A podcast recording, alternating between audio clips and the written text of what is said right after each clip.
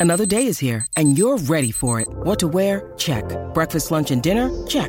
Planning for what's next and how to save for it? That's where Bank of America can help. For your financial to-dos, Bank of America has experts ready to help get you closer to your goals. Get started at one of our local financial centers or 24-7 in our mobile banking app. Find a location near you at bankofamerica.com slash talk to us. What would you like the power to do? Mobile banking requires downloading the app and is only available for select devices. Message and data rates may apply. Bank of America and a member FDIC.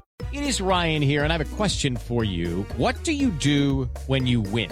Like, are you a fist pumper? A woohooer, a hand clapper, a high fiver. I kind of like the high five, but if you want to hone in on those winning moves, check out Chumba Casino. At ChumbaCasino.com, choose from hundreds of social casino style games for your chance to redeem serious cash prizes. There are new game releases weekly, plus free daily bonuses. So don't wait. Start having the most fun ever at ChumbaCasino.com. No purchase necessary. VGW. Void were prohibited by law. See terms and conditions. 18 plus. Hello, it is Ryan, and I was on a flight the other day playing one of my favorite social spin slot games on ChumbaCasino.com. I looked over the person sitting next to me, and you know what they were doing? They were also playing Chumba Casino. Coincidence? I think not. Everybody's loving having fun with it. Chumba Casino is home to hundreds of casino-style games that you can play for free anytime, anywhere even at 30,000 feet. So sign up now at ChumbaCasino.com to claim your free welcome bonus. That's ChumbaCasino.com and live the Chumba life. No purchase necessary. VGW. Void were prohibited by law. See terms and conditions. 18 plus. Football is repaired.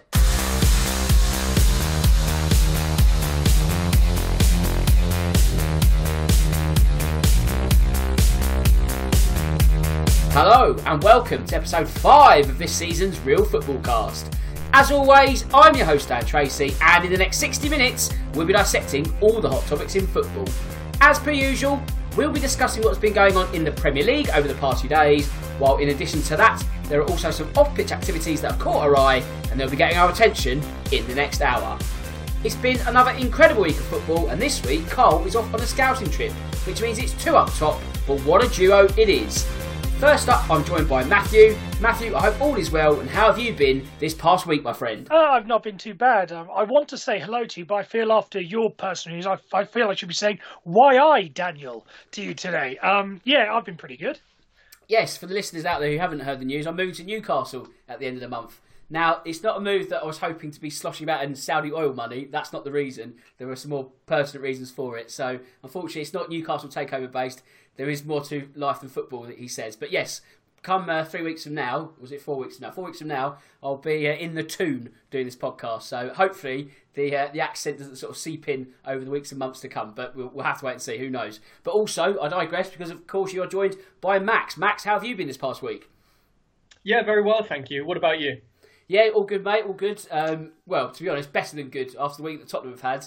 I cannot complain at all. So there'll be some Tottenham chat, but I mean, we could go all 60 minutes with the amount of football they play. They seem to be playing every two days, quite literally. But we'll just sort of focus on their uh, massacre at Old Trafford that they dished out to Man United in a bit, because we've got some other bits to do first. And the first of those is the social media bits. So to stop me talking to the abyss once more, first, if you want to get in touch with me, you can. That's on Twitter at Stan Tracy 1983. Also, the podcast has its own account, which is at Real Football Pod. If you want to become a shareholder, all you need to do is follow and join our very elite members club. You can find me via iTunes by searching for Real Football Cast. If you use that platform, don't forget to subscribe so you won't miss a single episode. And if you like us, leave a review so we move up the league table. And if you're not a fan of all things Apple, you can find me on SoundCloud and Audio Boom. While the easiest way to find all the links is by going to realfootballcast.com.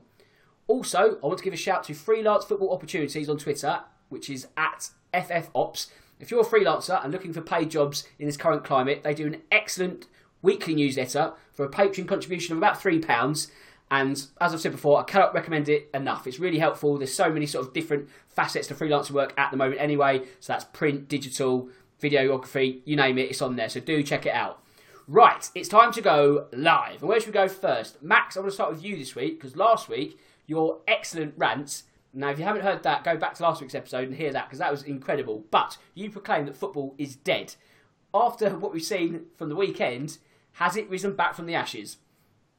Yeah, yeah, it's been a Lazarus tale, and um, yeah, and after my run last week, I'm kind of glad to be proved wrong in a way because I was so disillusioned with um, the current state of football in light of all the handball decisions that happened.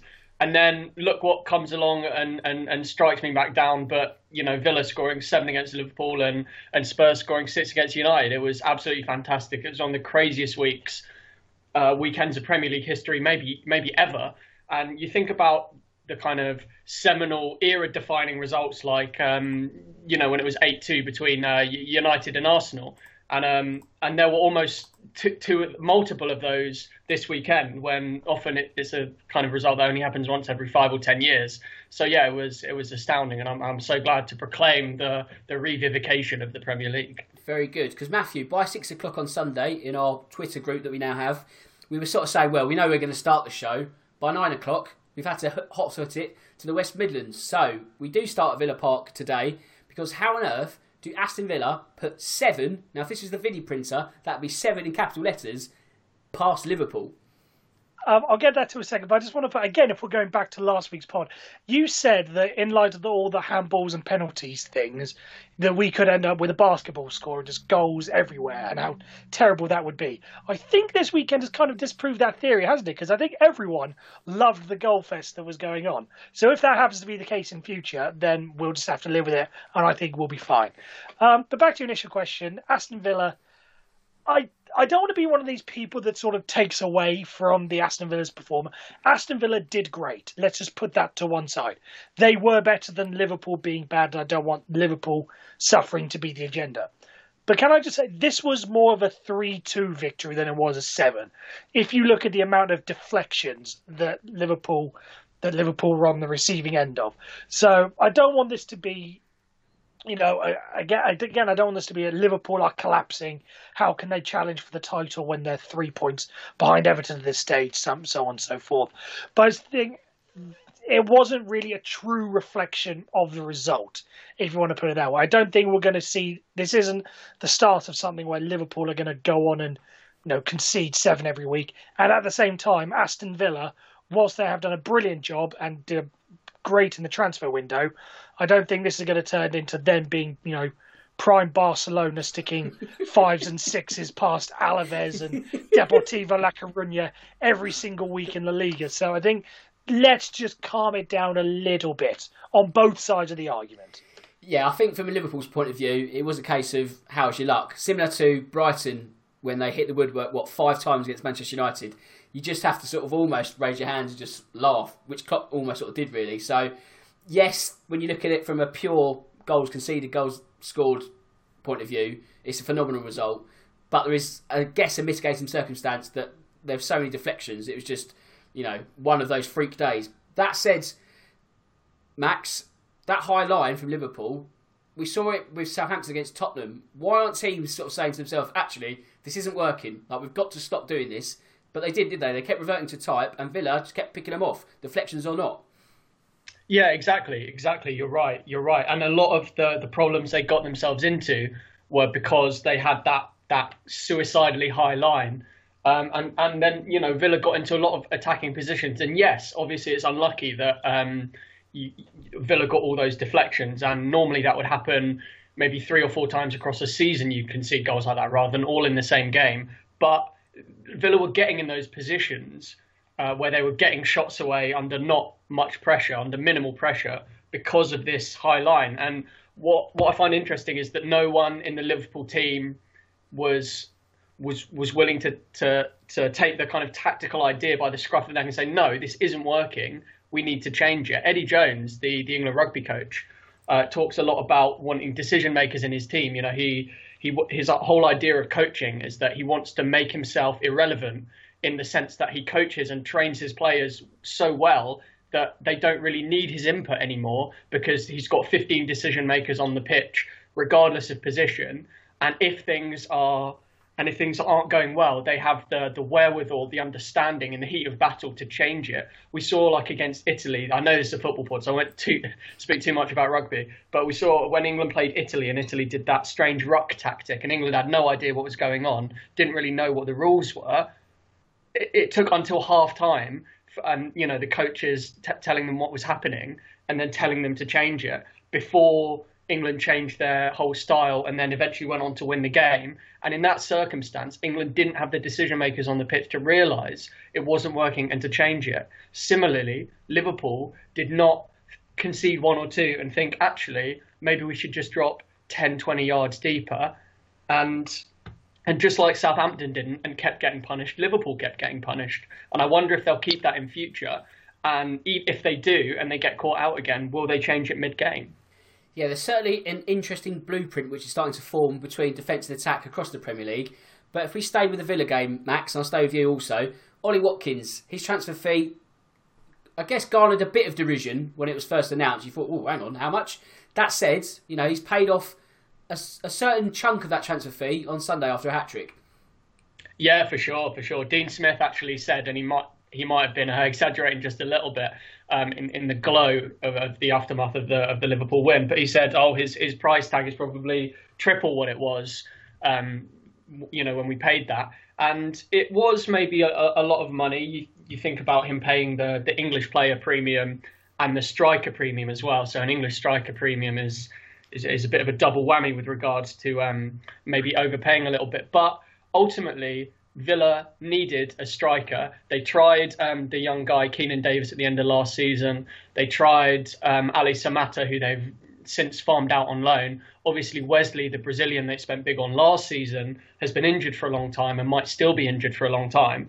And if you think about relegation being worth what 100, 200 million to a club, if you go down, that, that's the that's the kind of money you lose. In the Premier League, you know, goals are the currency. Strikers get you goals and they, they absolutely needed a striker. So in, in terms of that, in that kind of context, I don't think they they overpaid at all. He looks a really good player, um, and I'm just disappointed that Palace, who've had you know various levels of interest over the last two or three years, weren't able to get anything over the line. Because yeah, he does look a really good player. It's taken him a couple of games to get off the mark, but a hat trick against against the champions. What what a story! So Matthew, my next question is: when commentators or me say the phrase paying off a huge chunk of his transfer fee. What do you reckon a single goal is worth? Does it need to be some form of sliding scale relative to the transfer fee itself? Chuck a figure at me. Um, I think it's probably probably around two million per goal, depending per on goal, depending right. on per goal. I would say, but let's also factor in this could be a completely meaningless signing if Aston Villa end up getting relegated. So you say it's a it's a you know a chunk of the transfer fee it should really be a chunk of the Premier League fee that they get every year. Um, because that's really that's really what you're aiming for. You know that that know Ollie Watkins hat trick may have kept them up. So in a sense, it's not paying back the thirty odd million that they got. It should be paying back the 125 million, I think. Sounds li- about right. Whatever, whatever the whatever the lower number is for for facing for getting 17th in the league. That's probably the number you need to be looking at. I think that's a much of, much much much in the same way. You know, Gareth Bale's overhead kick against Liverpool. You know, it didn't pay back the transfer fee. It won whatever chunk of money Real Madrid received for winning the Champions League. That that's that's the analogy I think that we need to sort of start looking at rather than the transfer fee. I like it. I like it. Good direction. So Max, there's one theory that all these goal bonanzas are being played out because the matches are not being played out in front of fans. How much of a modicum of truth do you think there is in that? Um, it's possible. It's possible. It's obviously really difficult to to tell because there are so many variables in, in football, and, and obviously the, the the crowds and the home crowds and the home advantage is something that's really difficult to to, to quantify on, on an objective scale. But I think it must make a difference. Um, I think I saw someone someone said in our group that the the lack of crowds is making it seem a bit like a training exercise, and maybe defenders are kind of losing that that that that top percentile of, of concentration that they get when you know the crowds behind them and and and the, the the atmosphere is kind of pulsing throughout the stadium and you can and you can feel the the the nerves and the pressure and maybe that that slight um, that slight sharpness that you get from your surroundings isn't there and you're more likely to treat it like a training game in which obviously there's not much pressure and people can see goals all the time. And so maybe that that lack of uh, that lack of crowds uh, in, in, creating the match environment of you know noise and pressure and and concentration, maybe that is having a bit of an effect. Obviously, it's uh, it's really difficult to tell, and it'll be interesting to see when the crowds are allowed back in, even in small numbers, whether that makes a difference to the kind of scorelines we've been seeing. Oh yeah, I mean, there's easy an analytical piece in all of this. Like I say, take the sample of matches with no fans, take the sample afterwards, direct comparisons, and then we've got something to really build on. At the moment, this first sample is just sort of going and going and going, really. So, Matthew, with that in mind, I know you posted the article in our now infamous Twitter group. So, anything to add on the point that was being made? No, I think I think there is some element to it. I know a lot of the talk in, in the Fulham group that I was the that, I'm a part of. Um, it was it was the idea that when teams are basically passing the ball around the back, which is something foreign, you know, the foreign people do. We don't have that in our British game. We get the ball up the pitch, sort of thing. In that in that sort of scenario, you the crowd would sort of yeah, every every crowd does this. You know, would get on the player's back to to get the ball forward rather than passing it back to the goalkeeper for the fifth time. So without that pressure of you know fans in there to sort of not tell you what to do because you know, as Max said earlier, you should have your own decision makers.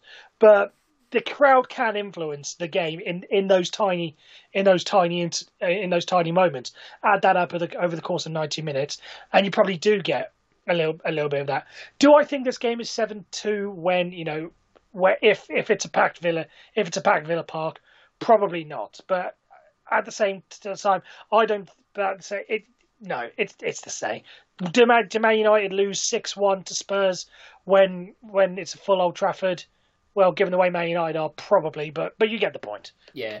But uh, I guess also it's very hard to sort of say it's almost a moot argument because it's it's happened. It's in the history books now, so we can't really sort of replicate it with fans and say right, Villa Liverpool go and play again, and this time the score actually counts. So you've got fans inside. So we sort of it's a it's a great talking point, but it's almost sort of for what purpose? With that in mind, Matthew, we've still got to do a podcast. So can we also add to this debate that it's more down to, or at least some part two, that teams are still finding their fitness, and technically we are still in pre-season. Dare I say, you know, this is the last week of pre-season with the international break, but that is the period we're in. Yeah, there is there is some element to that. I think there, you say teams finding their feet. There are still some new signings um, being brought in that have to have to adjust to things. Obviously, some teams have done it done it better than others. You know, you know, Aston Villa are in effect trying to bed in their new players with the likes of Rhian Brewster, for instance, whereas Liverpool are basically the same team as they were last season. So there is probably some element to it, but I don't want I don't want to say it's a reason for every single crazy result result that we've had. So talking of goal feasts, we need to go to the one earlier in the day on Sunday. Max, as a neutral in this one, are you watching that game and carrying out the post mortem for Manchester United, or should you be praising a Tottenham for such a in, well, an incredible attacking performance, shall we say? Yeah, Spurs were Spurs were super clinical. I, I, I mean, ultimately, it's a bit of both, really, because yeah. United did kind of capitulate a little bit, but at the same time, you don't want to you don't want to take away from from Tottenham because they scored some really nice goals.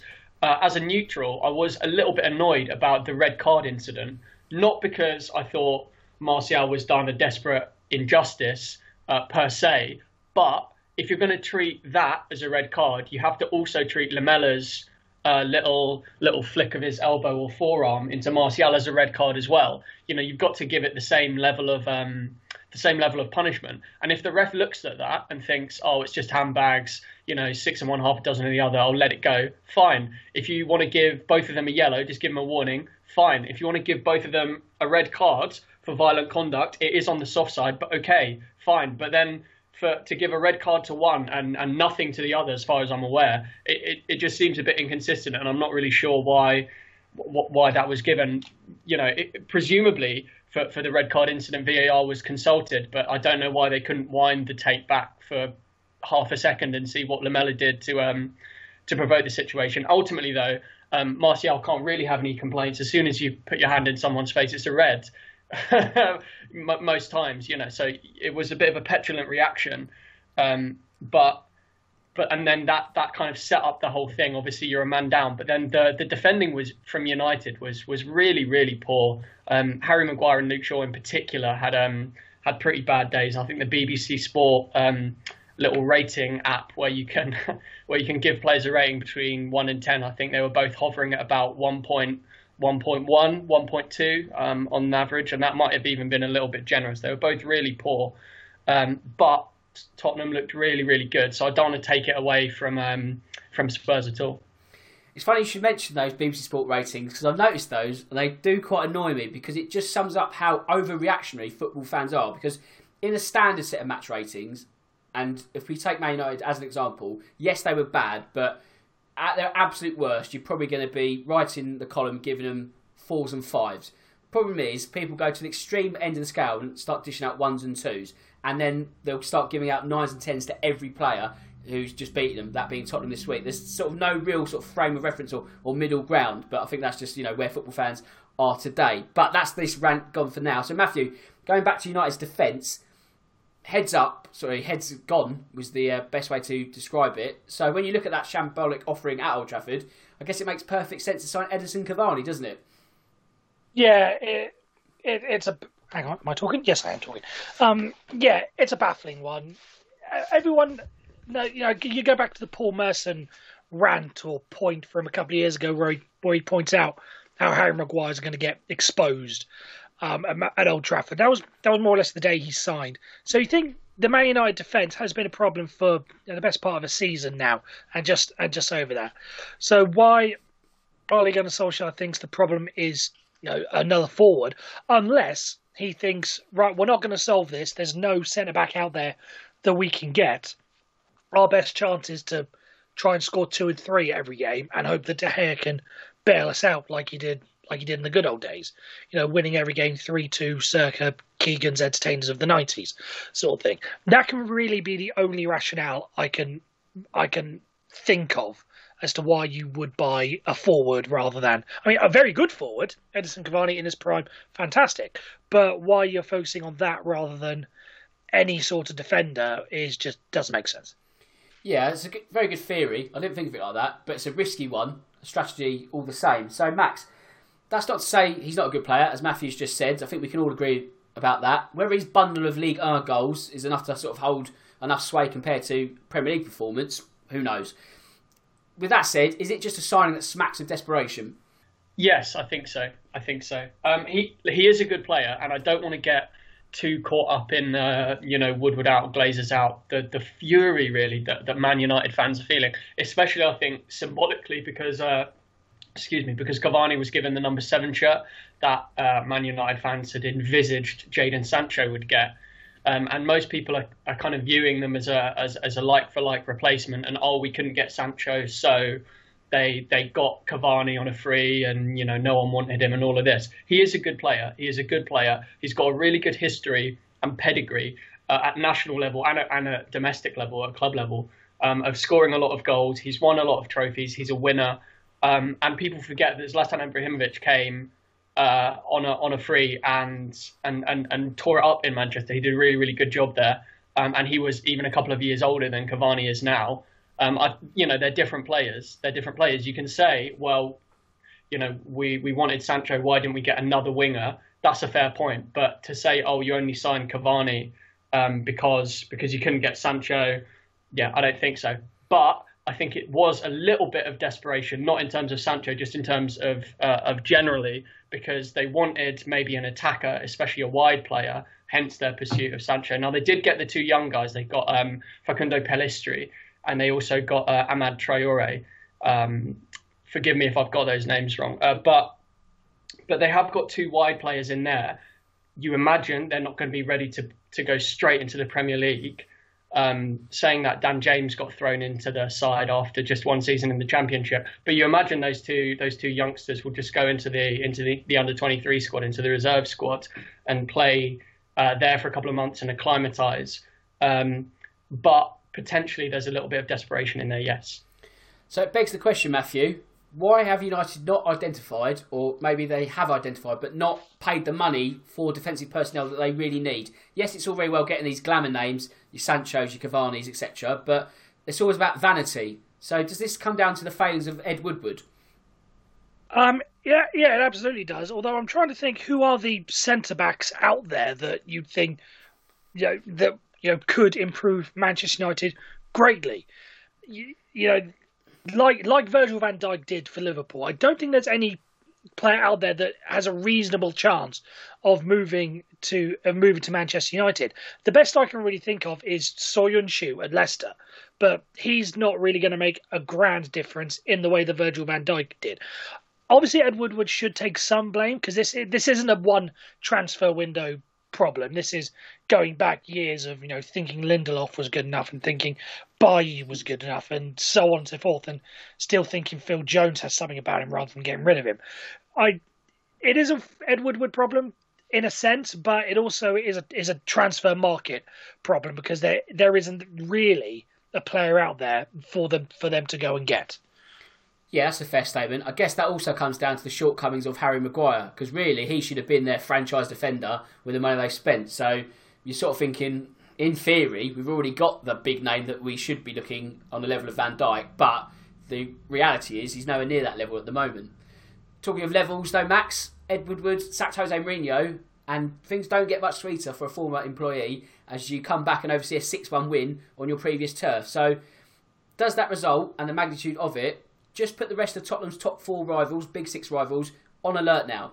Yeah, I think definitely it was a statement. It was definitely a statement, and you'd be looking at that um, at that Tottenham performance and thinking, "Damn, you know, we, we need to we need to watch out." Son came back from injury very, very, very quickly. Um, people weren't expecting him to be back so soon, and and Kane and Son linked up really, really nicely, especially with the uh, with the quick free kick.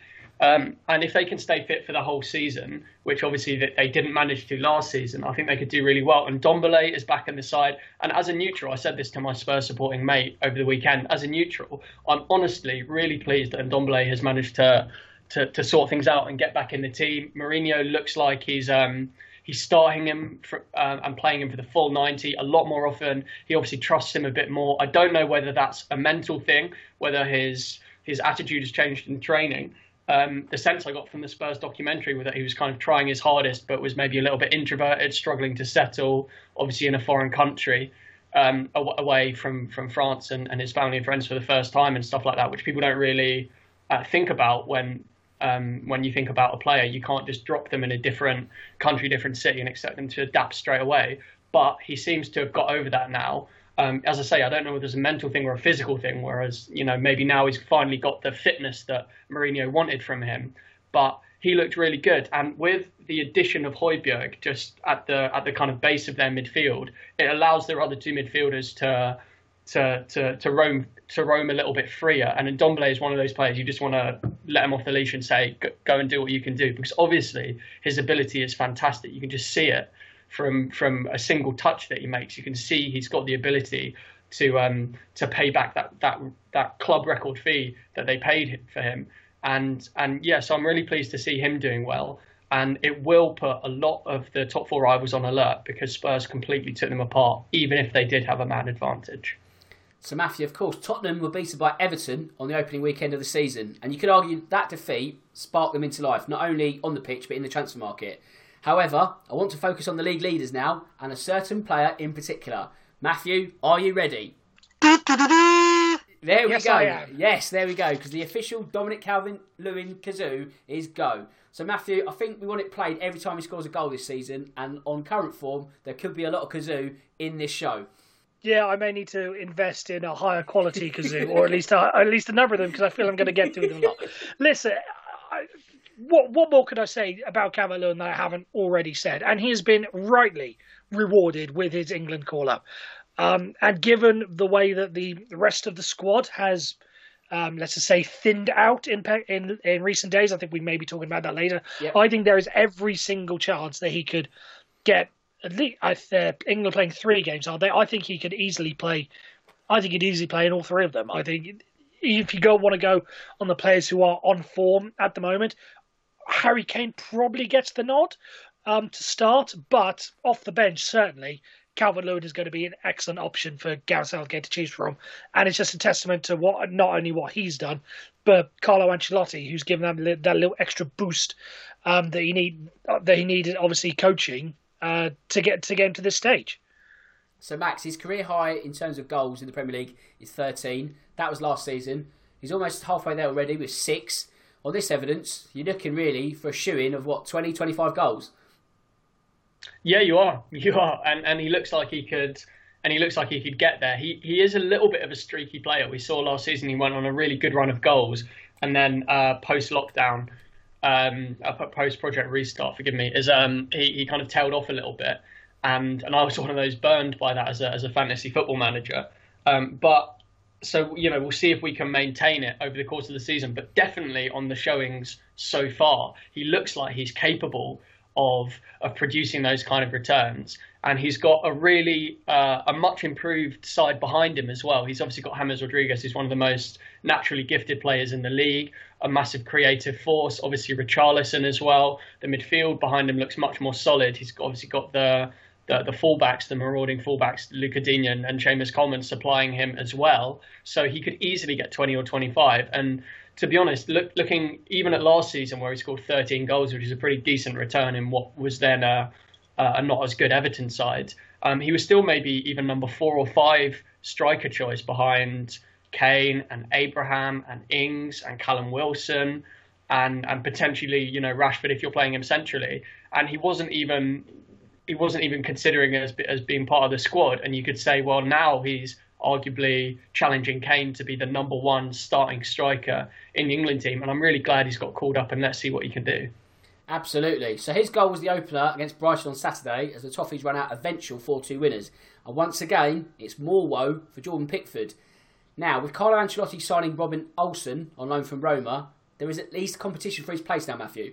Yes, and it'll be very interesting to see how he deals with it because you've got this international break where you would you think you'd think you'd still think that Jordan Pickford is probably going to be England's number one, or at least you know for the for the competitive games. I don't think he's lost the faith there, but if he st- if that form from if the form from his club get from his club game shifts into the national side, then I think Carlo Ancelotti's probably going to have that little bit more to think about and it's probably now would probably be the ideal time to wait. You know, when things when teams get back um, after after the squads break up and come back.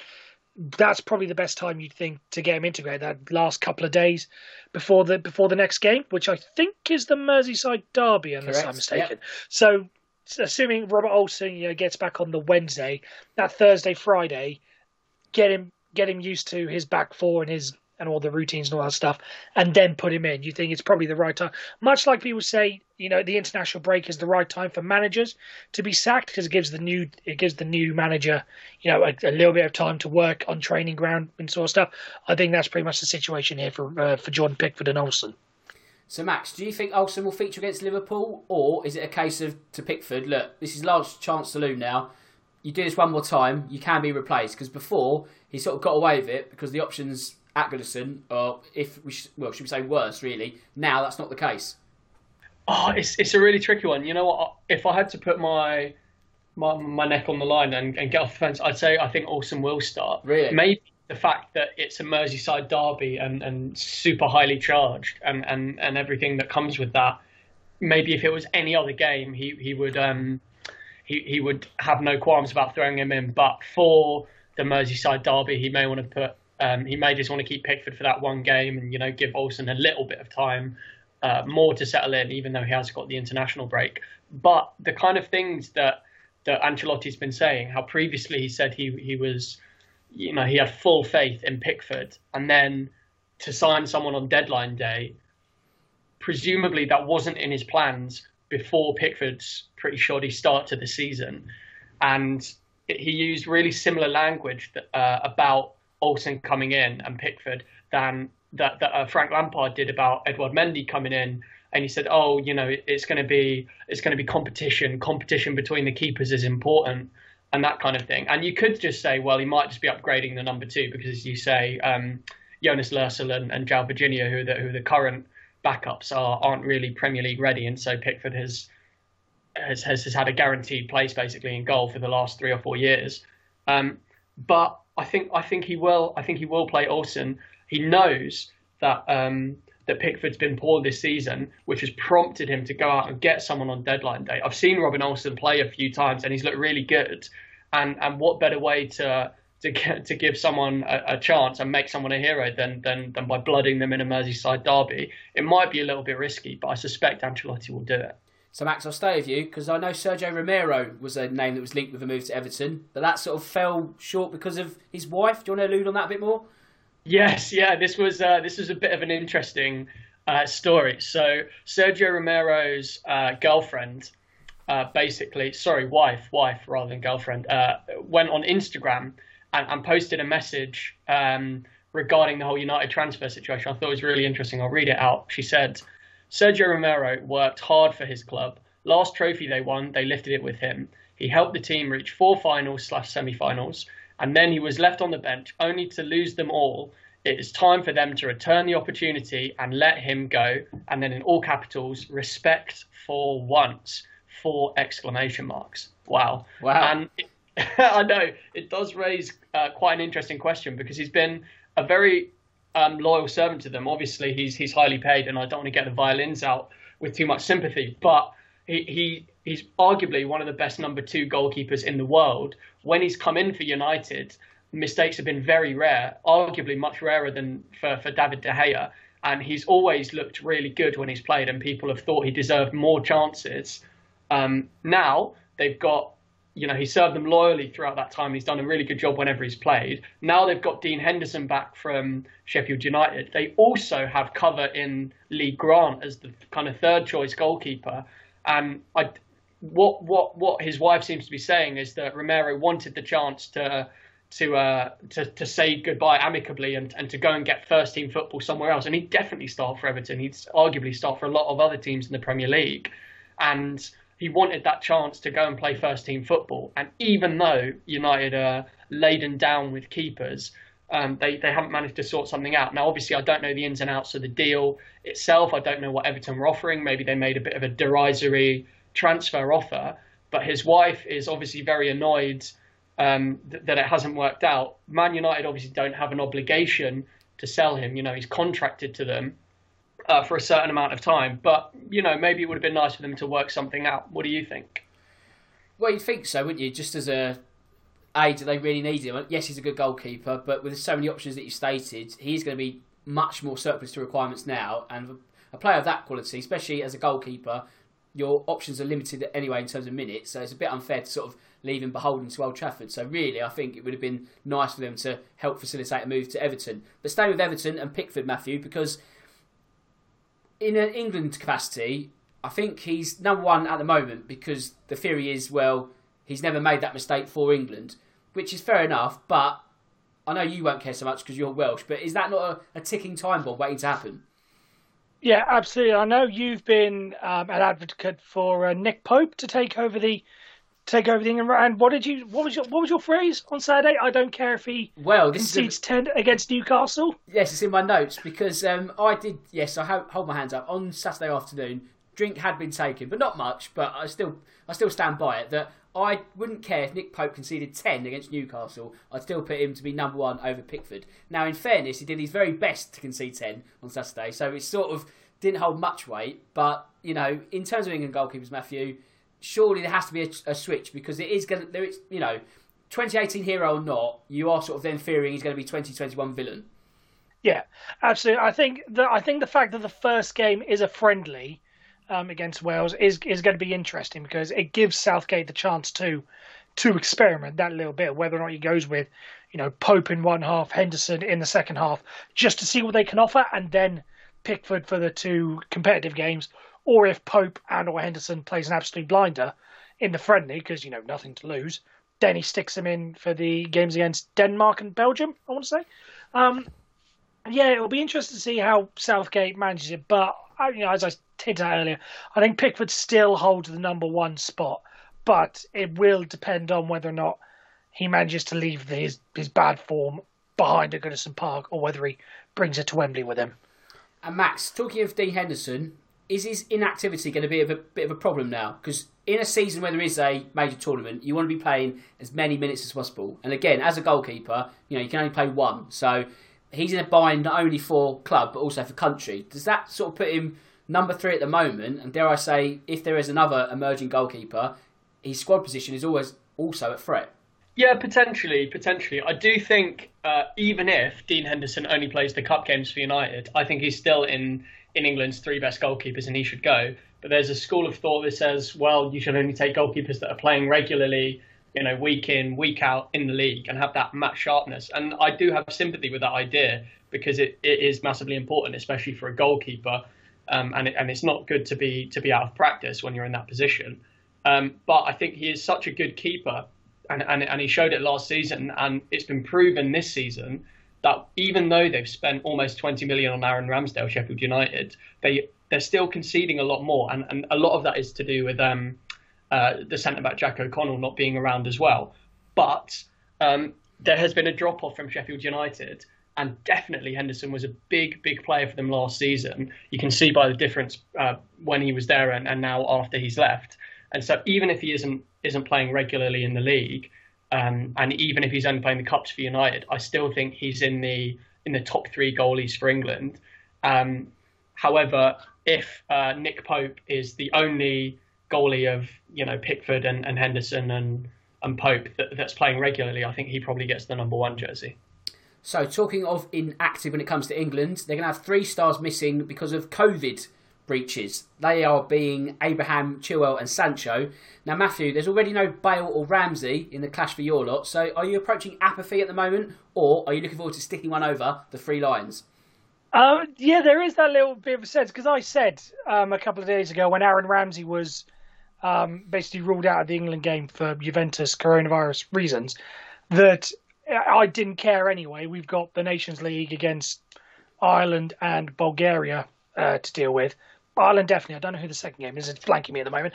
Um, to deal with. So if he has to miss the England game, I really don't care. However, the more that the players are dropping like flies for England, because Sancho is out, Raheem Sterling is out, so that's really the two main, you know, wide attacking players for England out. There's just a little bit of me that's thinking, hang on, we could do this, lads. Even if it's without Bale and Ramsey, you think what's the attack? What's the attacking threat? You know, no no Sterling, no Sancho. Yes, there's Harry Kane, but I know a lot of England fans have criticised the lack of creativity in midfield as well. The fact there's no Phil Foden there, you know, it's a bit of a boring field. So every every since I go, I was thinking, we can do this, lads. Just get Kiefer Moore. Just bring him up to Kiefer Moore. Let him bang him in. It's possible. Um, yeah, it, it's fascinating. I'm certainly not going to be totally apathetic uh, towards. I think it should still be a very interesting game, even if there are you know casualties for one reason or another on both sides. So, Max, from a protocol point of view, those three that are going to be missing against Wales that I've just mentioned, obviously there's going to be direct comparisons to Phil Foden and Mason Greenwood for their indiscretions in Iceland. So, with that in mind, should the trio above also be removed for all three matches coming up?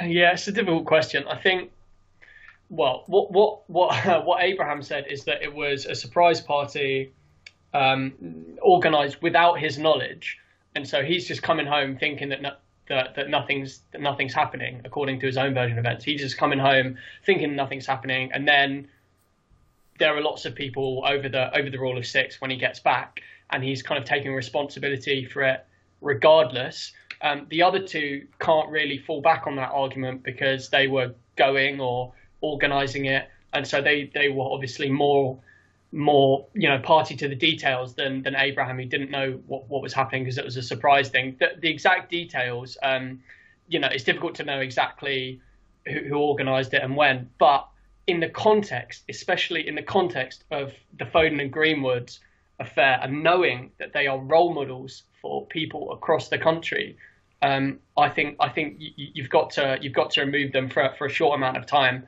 um, because it, it's just it's just so phenomenally reckless. It's not you know having a a cigarette on the street or being pictured in a nightclub, which is itself in a, a little bit um, irresponsible. But you know this is this is COVID nineteen. Is life and death, and I'm not saying that them having a party of seven or eight or however many people, ten people, is gonna is gonna kill dozens.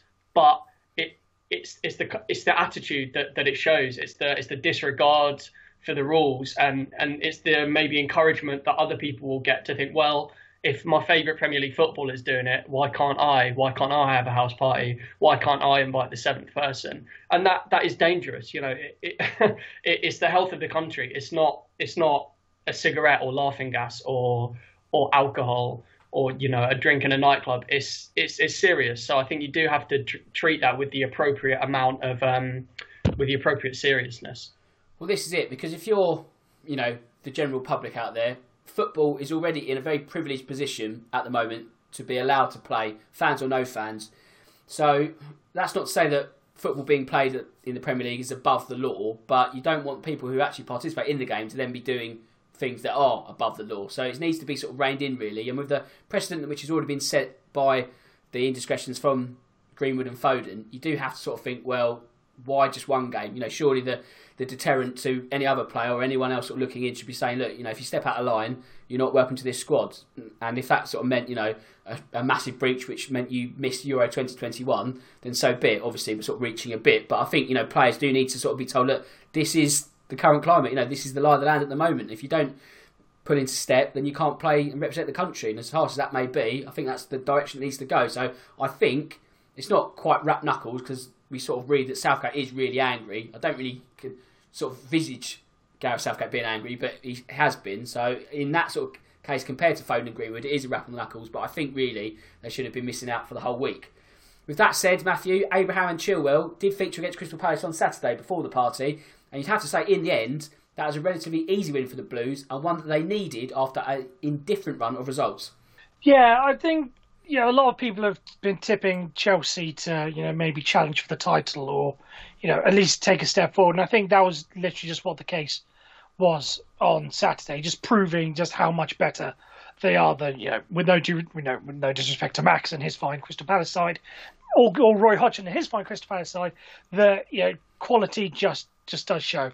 Now they're starting to gel together. You know, Chilwell's getting in get into it. Tammy Abraham leading the line, even the likes of you know Werner and Havertz and all that lot, they're all finally starting to click, and they're starting to show why people have you know quite rightly put them in that in that top tier of you know potentially challenging for the title. So I don't think it was any necessarily anything bad that like Crystal Palace did. I think this was just a you know run of the run of the mill sort of result. So, Max, from the non-neutral point of view, where did it all go wrong on Saturday? You know, one 0 at the break, four 0 by full time, almost a level of capitulation after the interval. Yeah, yeah, it was it was quite disappointing, and I thought we did pretty well, um, pretty well to, to get in at half time nil nil. You know, it was exactly the kind of job that we wanted to do. And then five minutes after after the restart, Sakho uh, makes a mistake, basically doesn't clear it properly uh, Chelsea score, and the floodgates open a little bit, which is disappointing. Um, the the second goal, some people say was was a Sakho mistake as well, but I think it was just a really good jump from Kurt Zouma, good cross, good header, fair enough. And then and then obviously the the penalties near the end as, as we were tiring. I don't want to make excuses. Our, I would argue our, our entire first choice back line was out. If you think Ferguson, uh, Cahill, Tomkins, Van Aanholt would probably be our starting uh, back four when everyone's fit. Yeah, but as I said, I don't want to make excuses. Chelsea were, were better than us. I will say with the penalties, they were on the soft side. Not much contact um, for the first one. The second one was was a penalty in my opinion, more of a penalty definitely. Um, there was a bit of a foul in the build-up, but as I say, I, I, can't really nitpick because Chelsea were clear and deserved winners. Yeah, as I say, I don't want to make excuses. They were better than us. We weren't good. Um, but the the yeah the way we kind of dropped off towards the end of the game was a little bit alarming. We haven't had much rotation. We've got a few injuries at the moment, but um, it was a little bit alarming. But as as Matthew said, it's just realistically Chelsea are better than Palace. I don't need you know you don't need to hear me say that, but um, yeah, their their their quality showed in the end. They're a couple of gears above, and we won't be judged for this season on results at Stamford Bridge. We need to pick ourselves up and, and go again. Yeah, you're not going to be defined by that result last Saturday, are you? So, I mean, in the sort of if you sense the mini leagues and the setup of where you'll probably be mid-table, that's not going to sort of dictate whether you stay up or go down. So I think you just brush yourself off. International break will be forgotten by you know in a week or so, and you go again after it. Later that day, though, we were treated to Bielsa versus Guardiola, part one of the season. Now, a great game to watch, but in terms of sort of goals, quite tame in comparison to what we saw the day after. That said, though, Matthew, Leeds are still living up to their mantle of entertainers in the sort of Kevin Keegan mould that you mentioned earlier. And if you look at their tactics, my word, talk about attacking overload. Yeah, absolutely. I I may have said on this podcast, but I've said since about January time that I felt the Leeds would be a, a, comfortable team in the Premier League. I didn't quite, you know, expect them to go and score three, go score three at Anfield, or keep Manchester City to to one, effectively. But yeah, it's just shows what a good manager could do because most of these players you wouldn't necessarily associate them with you know with a with a Premier League squad, Partic- particularly Patrick Bamford, who has let's say had his problems in the Premier League when it com- when it comes to scoring. I'm sure um, I'm sure Max will be able to testify to that. Um, but the fact he's managed to turn this team into what it is now, into a team that you wouldn't necessarily argue would could finish in the top half top half of the table. It's it's just fantastic, and yeah, yeah.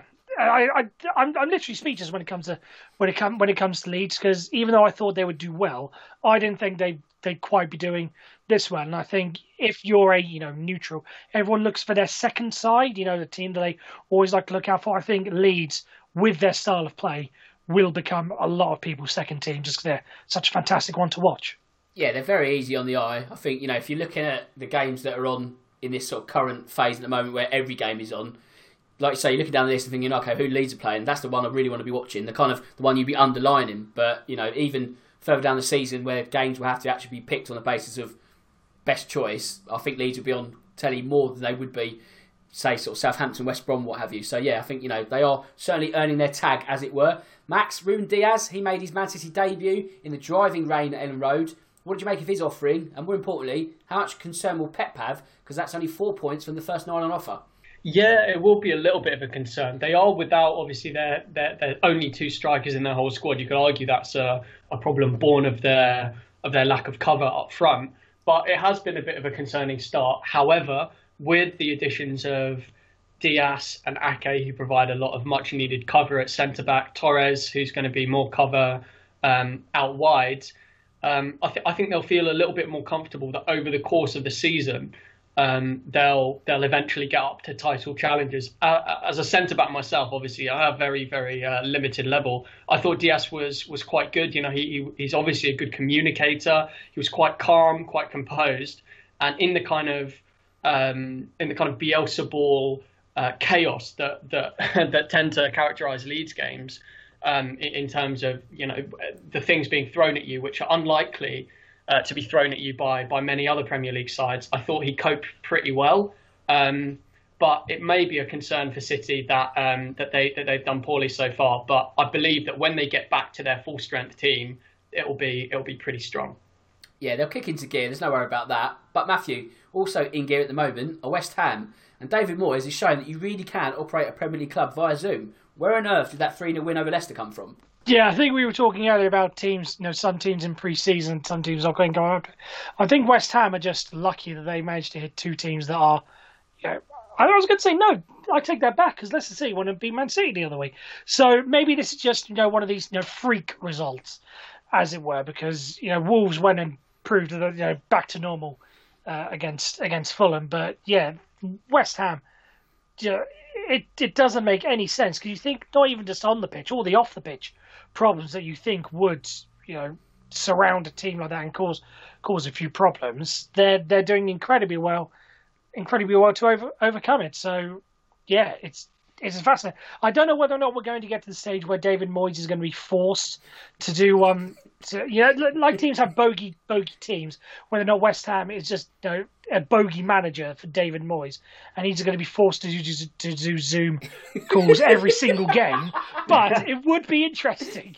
I think I think if if they come back from the if they come back from the international break, I think it'll be and they lose their first game back, Back then it the will same- be interesting to see whether or not they send it back. Yeah. Just no, we don't need you. Let Alan Irvine just take take over from here. Yes, he could have made a run for his own back now. But uh, Max, in terms of West Ham, they they've scored sorry seven in the last two matches. Incredible, really, considering they're all unanswered as well. So with with that on the back of their bleak start to the season, everyone's thinking, oh god, you know, eight games down the road, they're going to have no points. That's not been the case, obviously. But as Matthew alluded to, there's still this real undercurrent of unrest between board and fans. So the performances are sort of soothing it ever so slightly, but there's a bigger turmoil always overhanging, isn't there? Yeah, yeah, and it feels like the West Ham fans won't be happy until the, the current owners aren't there anymore. Uh, and I don't want to compare it to, to Newcastle because it's a slightly different situation. But um, but but the, the animosity towards the owners is is maybe slightly comparable to to, to Mike Ashley at Newcastle because there really is a lot of uh, a lot of anger about the, the, the way the way things have been run, about the the kind of prioritization of um, pretty high risk, um, high wage players who are over the hill. You think the likes of Nasri and Patrice Evra. Remember, he was at West Ham for for, for a while, and, and and arguably Wilshere as well. Even though Wilshere's a bit younger, um, he obviously had his better days uh, years ago while he was at Arsenal. And it seems like they're kind of finally getting towards uh, buying buying slightly younger players, buy, buying players with, with room to improve, and they're putting aside these um, you know these big reputation players, players they signed for a lot of money. You know people like Yarmolenko, people like Felipe Anderson, um, and they're given a chance to players basically based on merit. And Jarrod Bowen, who you know wasn't wasn't a free transfer, he was 15, 20 million pounds, I think, but um, but for example, Yarmolenko is the is the guy who's played in Europe. He's played in the Champions League. He, he's the one with a bit more history and, and, and pedigree behind him. But they've looked at him and they've said, you, you haven't been good enough. Bowen, who we've signed from the Championship, he has been good enough, so we're going to play him. Um, and similarly, up front, uh, Antonio, who's arguably not even naturally a striker, he's obviously played further back throughout his career they've looked at Haller and who they bought for 45 million and, and, and, and they've said, you haven't been good enough up front, mate. We need to have Antonio up there. And I think that that kind of that meritocracy to, to David Moyes' selections is really paying dividends. Um, there have also been a couple of little uh, positional positional tweaks. Fornals, who is quite a, quite quite a gifted attacking midfielder, who has been played out on the left previously. What they've actually done is played Masuaku out on the left. He's a naturally left-sided player. Not very good defender, so I wouldn't describe him as a left back, but they're playing him a bit further forward, a bit more freedom, not not as much defensive responsibility. They're playing a natural left-sided player on the left, and they're playing Fornals centrally in his much more natural position. And basically, they're saying to their to their big name players, to their big reputation players, if you don't if you don't turn up on the pitch, we're not going to play you. And and and and you've seen that that their their results have been rewarded um, by that by that kind of policy. The trouble is, is that they're now obviously saddled with a lot of players who are on a lot of money. If you think about the players who started on the bench against Leicester, Yarmolenko, Anderson, Lanzini, Haller, four attacking players who are brought in for a fair whack of money and who are going to be on pretty high wages, who are basically surplus to requirements, um, given given the current team's performances. Um, and yeah, there's a lot of anger that, that people like Jack Wilshere were, were paid so so much for so long um, without the contribution on the pitch, and obviously the, all the promises the owners have made.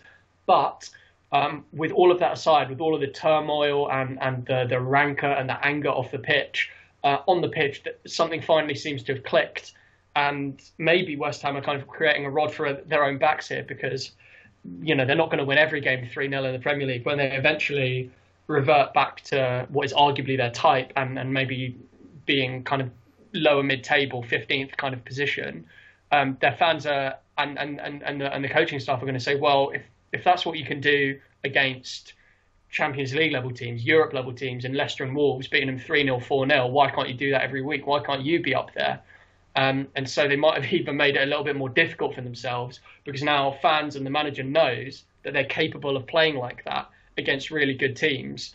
Um, and so if they do go back to being a little bit leaky at the back and making silly mistakes um, and, and going back to losing games, people will say, why can't you do it all the time? Well, you're never going to get consistency out of West Ham, are you? But Fulham, you'd love a bit of consistency there, Matthew, because, well, actually, you have been consistent, but in defeat. So I know you don't want anything ever bad said about Nuno, but we have some umbrage at the fact he masterminded a 1 0 win over your lot on Sunday. Yeah, I think for some Fulham are just one of the most baffling teams in the league right now because our defensive pairing on Sunday was Tim Ream and Maxime Le Marchand, who were arguably our two worst defenders when we were in the Premier League last time round. So the fact that we managed to put them together and then keep one of the better sides in the division um, at bay for just one, and even then it was it wasn't exactly the greatest of goals that they scored. Um, it just doesn't again just doesn't make much sense. Uh, we took a bit of a step forward in the in, in, the fact that we only managed to concede one, but at the same time, it that game just showed how poor we are attacking wise because the chance that Boubacar Kamara had when it was uh, when it was one 0 could have equalised, made it one one, got our first point of the season. But it just showed how much we rely on Aleksandar Mitrovic and how we needed help. We need help from for, for him if he's going to do, if we as a club rather are going to do anything this season. Um, we've obviously addressed that somewhat with the signing of Ruben Loftus Cheek yesterday, who I think can play in that sort of second striker attacking midfield role and will be a bit of a boost when it comes to goal scoring. But my word, it's still not ideal for us, and there's going to be a lot of work needed by Scott Parker on the training ground if we're going to get anything out of this season. Right, two matches left to do, very little time, so I'll do them very, very quickly. Southampton, they're out of their early funk. They've now got back to back wins after back to back defeats. West Brom still only a point from now 12. Arsenal edged to a win over Sheffield United. For Sheffield United, it's now seven straight defeats across both this start of the season and the end of last. Did someone say second season syndrome? We shall wait and see. Right, it's time to do the admin very quickly, and that means first up I need to thank Max. Max, a sterling performance as always. Thanks for your time this afternoon. Yeah, pleasure. See you next week. Top man. And Matthew, excellent work as always. I hope you'll be joining me next Tuesday. Yep, should be.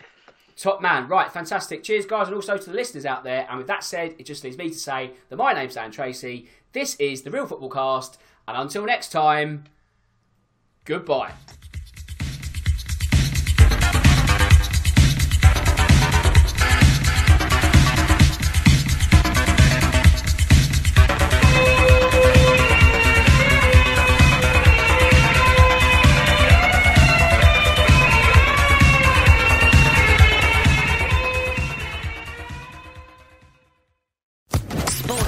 Sports Social Podcast Network. Lucky Land Casino asking people what's the weirdest place you've gotten lucky? Lucky? In line at the deli, I guess? Aha, in my dentist's office. More than once, actually. Do I have to say? Yes, you do. In the car before my kids' PTA meeting. Really? Yes. Excuse me, what's the weirdest place you've gotten lucky? I never win and tell. Well, there you have it. You can get lucky anywhere playing at LuckyLandSlots.com. Play for free right now. Are you feeling lucky? No purchase necessary. Void where prohibited by law. 18 plus. Terms and conditions apply. See website for details.